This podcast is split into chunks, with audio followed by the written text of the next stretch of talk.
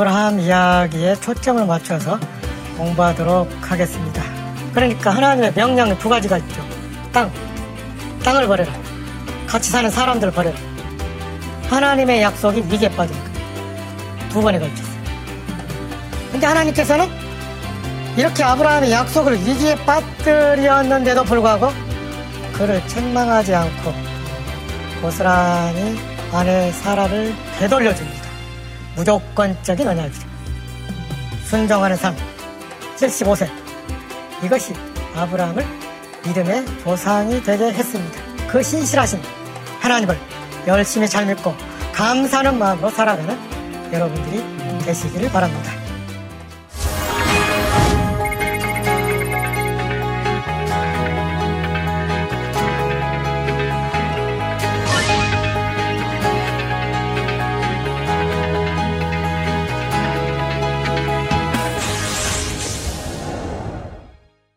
안녕하십니까. 저는 호남신학대학교에서 구약학을 가르치고 있는 강성열입니다. 예, 우리가 지난주에는 창세기 12장에 나오는 아브라함의 소명, 그리고 순종, 그 후에 이어지는 아브라함의 이야기에 초점을 맞춰서 공부했습니다. 예, 오늘은 그 아브라함에게 주어진 언약이 구체적으로 어떤 것인지를 어, 좀더 상세하게 살펴보는 시간을 갖겠습니다. 아브라함에게 주어진 언약이 창세기 전체에서 또 구약 전체에서 어, 이스라엘 민족의 역사에서 굉장히 중요한 의미를 갖기 때문에 그 부분을 조금 더 어, 자세히 들여다보는 시간을 갖도록 하겠습니다. 오늘의 포인트는 두 가지입니다. 하나님께서 아브라함에게 주신 언약은 무조건적인 언약이다. 지난주 강의 마지막 부분에서 간단히 언급을 했지만 하나님께서 아브라함에게 주신 약속, 그 언약은 조건이 달리지 않는 것이다. 라는 것이죠. 조건이 없다 그 말은 아브라함이 잘못해도 하나님의 약속을 위기에 빠뜨려도 그 약속은 여전히 유효하고 하나님께서는 그 약속을 어떤 경우에도 반드시 지키신다. 라는 의미가 거기에 함축되어 있습니다. 두 번째로, 하갈의 이야기도 어, 상당히 중요한 의미를 우리에게 줍니다. 그래서 어, 하갈을 보살펴 주시고, 돌보시고, 또 하갈에게서 태어난 아들까지도 배려하시는 하나님의 은혜와 사랑을 함께 공부하도록 하겠습니다. 자, 먼저 하나님께서 아브라함과 언약을 세우신다. 우리가 지난주도 봤지만 창세기 12장 1절에서 3절까지 보면 하나님께서 아브라함에게 두 가지 명령을 내리셨다 그랬죠. 고향과 친척과 아버지의 집을 떠나라. 삶의 터전인 땅, 공간을 떠나라. 그리고 친척과 아버지의 집 더불어 살고 있는 일가 친족을 떠나라. 이른바 지연 공동체와 혈연 공동체 모두를 다 내려놓고 하나님께서 보여주시는 새로운 세계를 향해 가라고 그렇게 하나님께서 명령을 내리셨죠. 그런데 그 명령을 내리는 것으로 하나님께서 끝내시지 않고 그 명령, 두 가지 명령에 상응하는 두 가지 복을 약속하셨다 그랬죠. 땅의 약속과 자손의 약속. 가나안 땅을 약속으로 주시고 그리고 아브라함을 시조로 하는 이스라엘 민족, 큰 민족이 아브라함을 통하여 생겨나게 하시는 것이죠. 두 가지 약속입니다.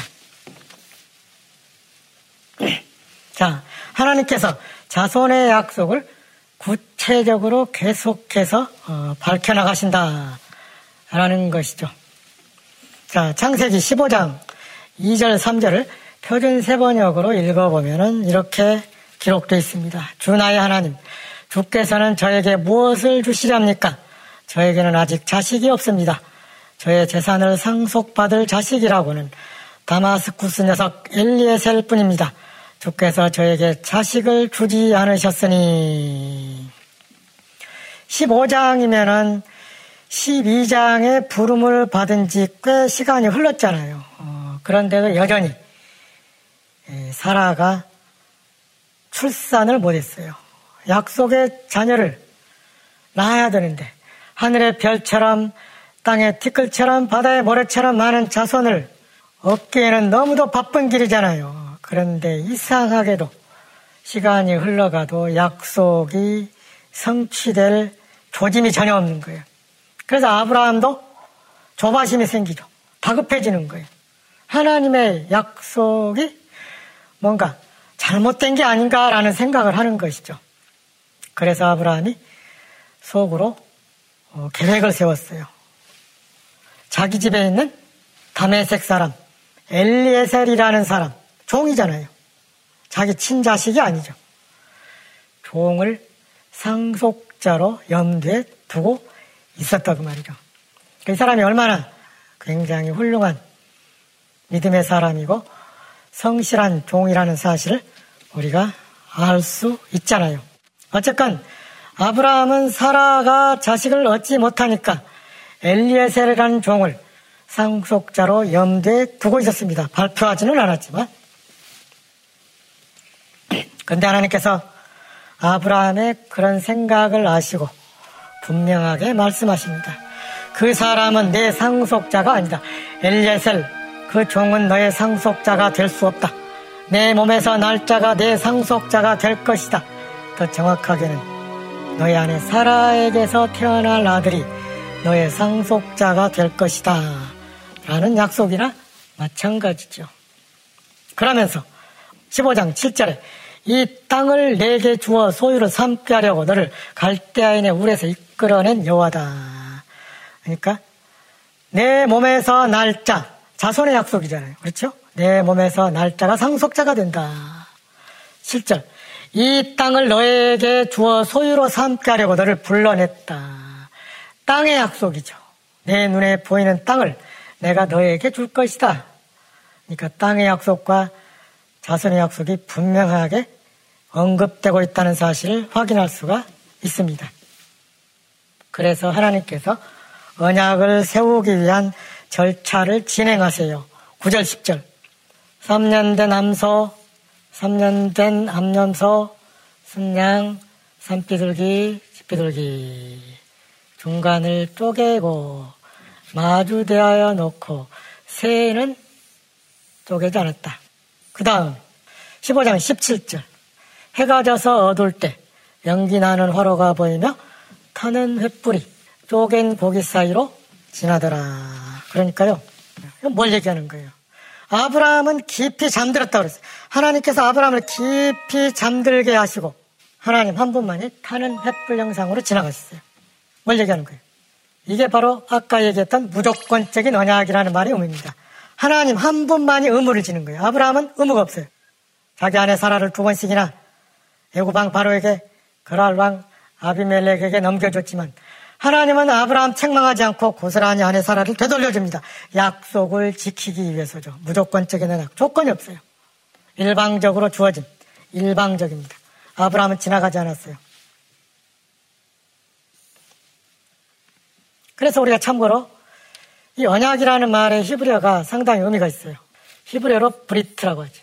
이 히브리어 브리트가 원래 뭐뭐 사이를 뜻합니다. 근데 또 우리 성경에 언약을 맺다, 계약을 체결하다. 이게 되면 카라트 브리트라고 하는 동사가 붙습니다. 카라트가 뭐냐면요. 자르다, 배다. 그런 뜻입니다. 그러니까 언약을 맺다라는 건 뭐냐? 짐승의 몸을 두 쪽을 내서 언약이나 조약의 당사자가 지나가서 위반하면 벌 받는다. 그런 저주의식이죠. 하나님 한 번만이 타는 횃불 영상으로 지나가셨어요. 일방적으로 주어지는 약속. 아브라함에게는 책임이 없다. 일방적으로 선물로 주어지는 언약이다. 그래서 우리가 무조건적인 언약이라고 말하는 겁니다. 근데 흥미롭게도 이 창세기 15장에 나오는 이런 관습에 대한 설명이 예레미야서에 나옵니다. 34장 세 번역으로 송아지를 두 조각으로 갈라놓고 그 사이로 지나가 언약을 맺다. 똑같죠? 똑같습니다. 언약의 조문을 지키지 않고 위반한 사람들 송아지와 같이 만들어 놓겠다. 누가 그렇게 했느냐? 유다의 지도자들, 지도자들, 레시들, 제사장들, 백성 다 지나갔어요. 지도자들도 백성도 다 지나갔습니다. 갈라진 송아지 사이로 지나갔어요. 모조리 목숨을 넘겨주겠다. 짐승의 몸을 부쪽 내면 죽는 거예요. 시체. 이것은 뭘 얘기하냐면요. 신의 산, 언약을 말합니다. 하나님께서 모세를 신의 산으로 부르시고 십계명을 주시고 여러 가지 율법 규정들을 주셨죠. 그리고 거기서 언약을 맺으세요. 그것을 우리가 신의 산 언약이라고 말하죠. 다 지나갔어요. 실제로 그런 의식을 행한 것이 아니고 이렇게 문학적으로 수사학적으로 표현한 겁니다. 그러니까 신의 산 언약을 맺을 때 실제로 짐승을 쪼개놓고 그 사이로 지나간 것은 아니에요. 창세기 15장에서는 실제로 짐승을 쪼개놓고 하나님이 횃불영상으로 지나가셨어요. 근데 예레미야의 본문은 신의 산 언약을 그렇게 수사학적으로 표현하는 겁니다.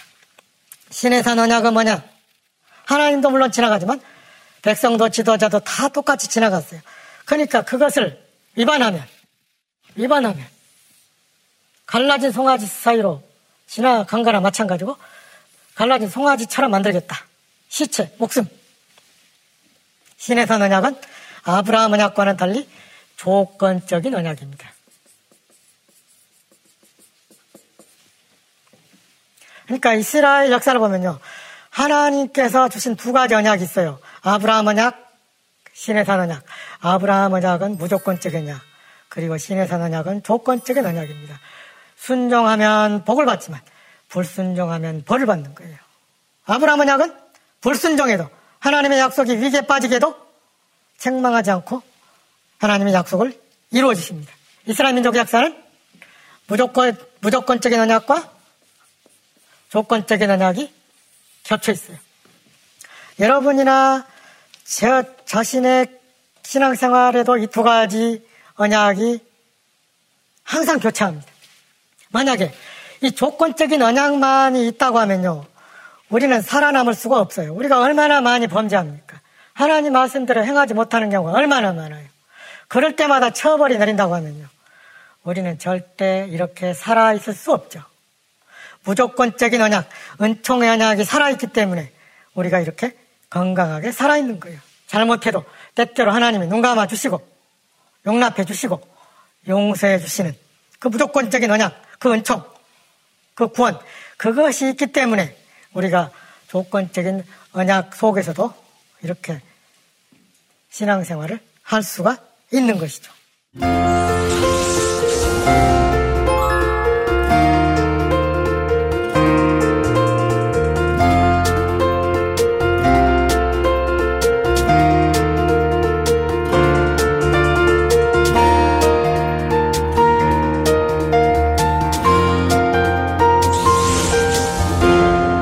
하나님께서는 하가를 통해서 이스마엘을 낳았어요. 쫓겨나는 하갈 이야기가 16장에 나옵니다. 상당히 재밌습니다. 16장 2절 보면 사라가 말합니다. 내 여종에게 들어가라. 내 여종이 누굽니까? 하갈이잖아요. 사례가 아브라함에게 말합니다. 잘 기억해 주세요. 사라는 아브라함에게 말할 때 내 여종이라고 말합니다. 이름을 말하지 않습니다. 16장 5절. 또 사례가 아브라함에게 말합니다. 나의 여종. 하갈 말하지 않습니다. 나의 여종이라고 말합니다. 아브라함의 말이 나옵니다. 16장 6절. 아브라함이 사례에게 당신의 여종 마음대로 하라 이거예요. 학대, 도망. 하갈이 쫓겨났죠. 쫓겨났어요. 광야로 쫓겨났습니다. 16장 8절. 하나님이 말씀하시는 거예요. 천사를 통해서 만나죠.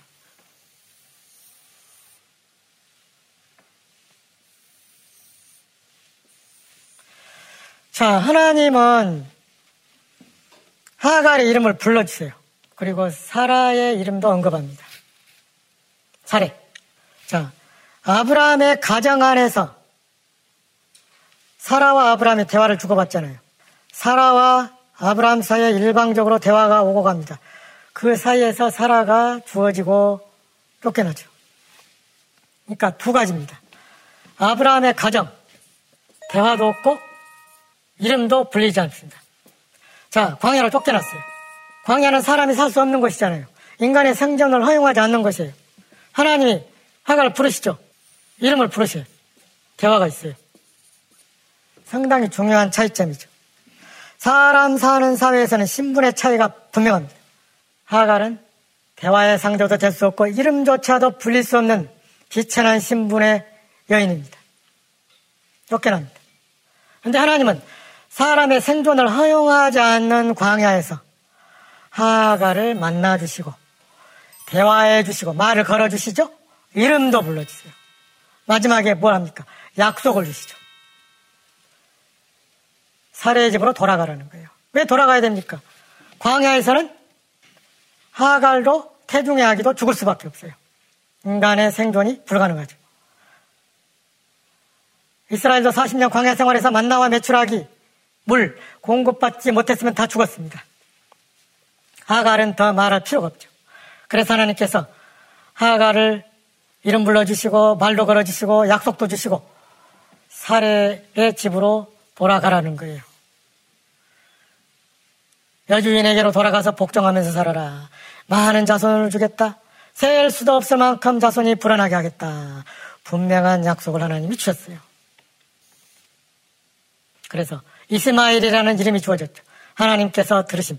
고통 가운데서 부르짖는 하갈의 신음소리를 하나님이 들어주셨다. 상당히 중요한 거죠. 아브라함의 가정에서는 사회적 계급, 신분 확실합니다. 광야, 천사가 하나님이 하갈을 만나시죠. 하나님 하시는 일은 사회적 신분, 계급 차이 전혀 문제되지 않습니다. 똑같이 연약한 인간일 뿐입니다. 오늘의 우리 믿는 사람들은 어떻게 행동해야 되겠습니까? 광야에서 죽음의 위기에 내몰린 하가를 찾아서 만나주시고 말 걸어주시고 이름 불러주시는 하나님의 사역 그것이 오늘의 저와 여러분이 해야 할 일입니다. 언약의 증거로 할례를 행하게 하셨어요. 99세 때 하나님께서 또 다시 언약을 주십니다. 1년 후가 1년 후에 내 아내 사라가 아들을 낳을 것이다. 그러면서 아브람이라는 이름을 바꿔주시죠. 아브람. 아브는 아버지 또는 조상. 또 람은 높은 존귀한 아버지. 아브라함.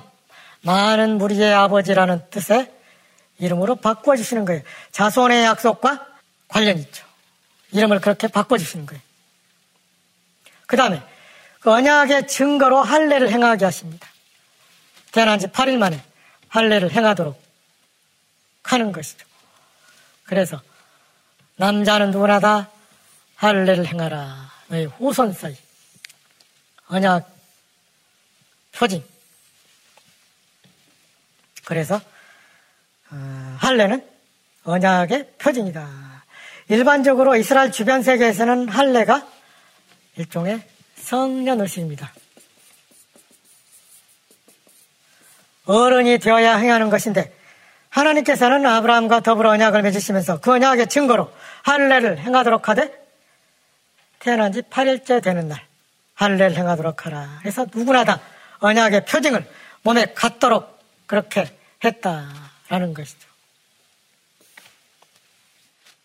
그래서 할례를 받지 않는 자는 끊어진다. 언약을 어긴 자나 마찬가지다. 라고 말씀하세요. 그 다음에 아들을 낳으리라는 약속을 주십니다. 구체적으로. 17장 16절에 보면 내가 그에게 복을 주어 너에게 아들을 낳아주게 하겠다. 아내에게 복을 줘서 여러 민족의 어머니가 되게 하고 백성들을 다스리는 왕들이 그에게서 나오게 하겠다. 분명하게 약속을 주십니다. 99세 때죠. 그러니까 나이 100살이나 된 남자가 아들을 낳는다고? 좀 더 실감나게 세 번역으로 읽었어요. 또 90살이나 되는 사라가 아이를 낳을 수 있을까? 생물학적으로 불가능하죠. 그러니까 아브라함도 사라도 웃어요. 약속을 받고는 웃습니다. 그래서 이삭이라는 이름이 주어지는 거예요. 정확하게는 이츠하크죠.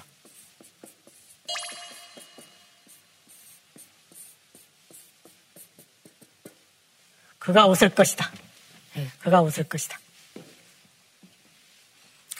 하나님의 약속을 받는 순간 아브라함도 사라도 웃었어요. 웃기고 있네.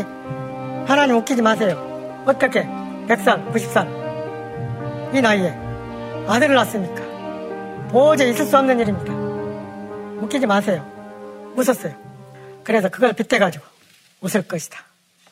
그렇지만 이 이름의 실제 의미는 뭐가 된 거예요? 그 나이에도 아들을 낳게 돼서 너무 기뻐가지고 웃게 될 것이다. 라는 사실을 암시해주고 있는 거예요. 실제로 그랬습니다. 실제로 그랬어요. 마지막으로 또 이제 18장 1절에 보면요. 소돔과 고모라 이야기 시작하기 직전에 하나님께서 다시 아들 약속을 주세요. 내년 이맘때 99세 때입니다.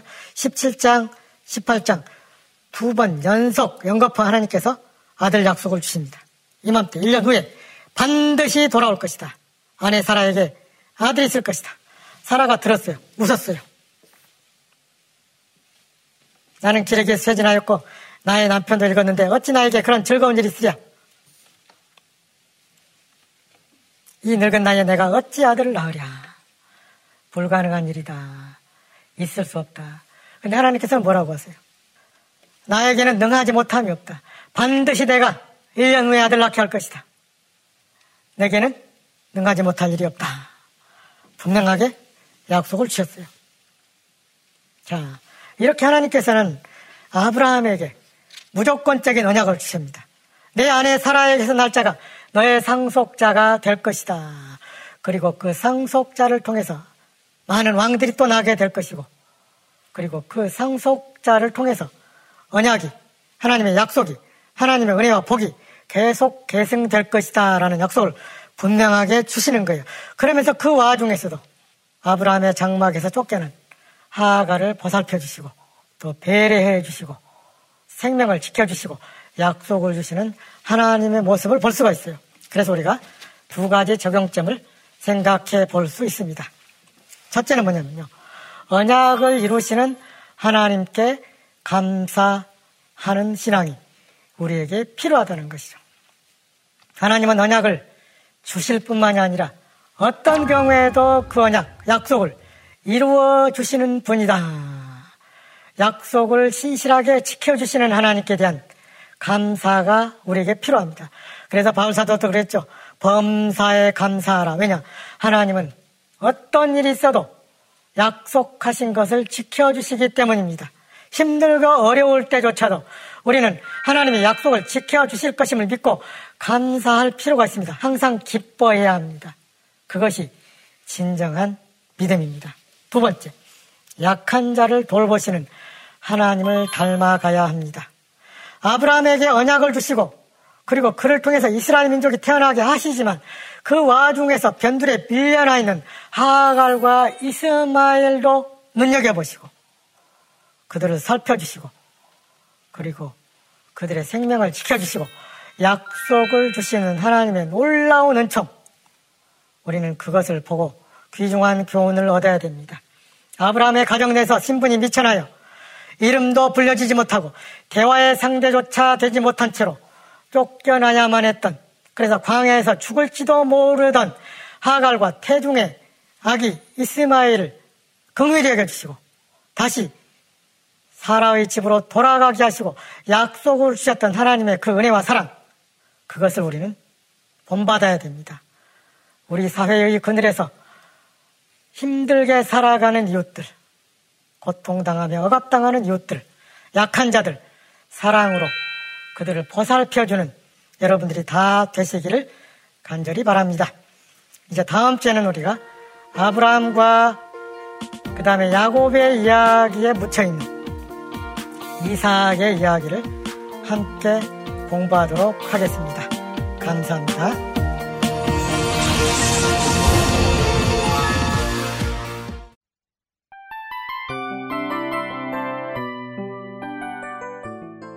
이 프로그램은 청취자 여러분의 소중한 후원으로 제작됩니다.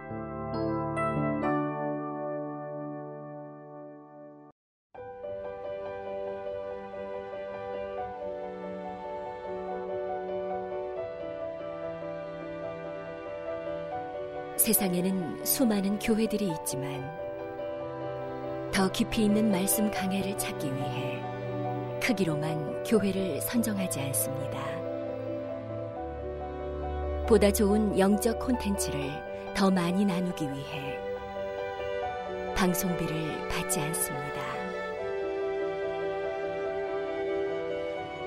1년 365일 복음만 전하고 싶어서 우리는 광고를 하지 않습니다. 온누리의 복음을 땅끝까지 CGN TV와 함께 땅끝 성교사가 되주세요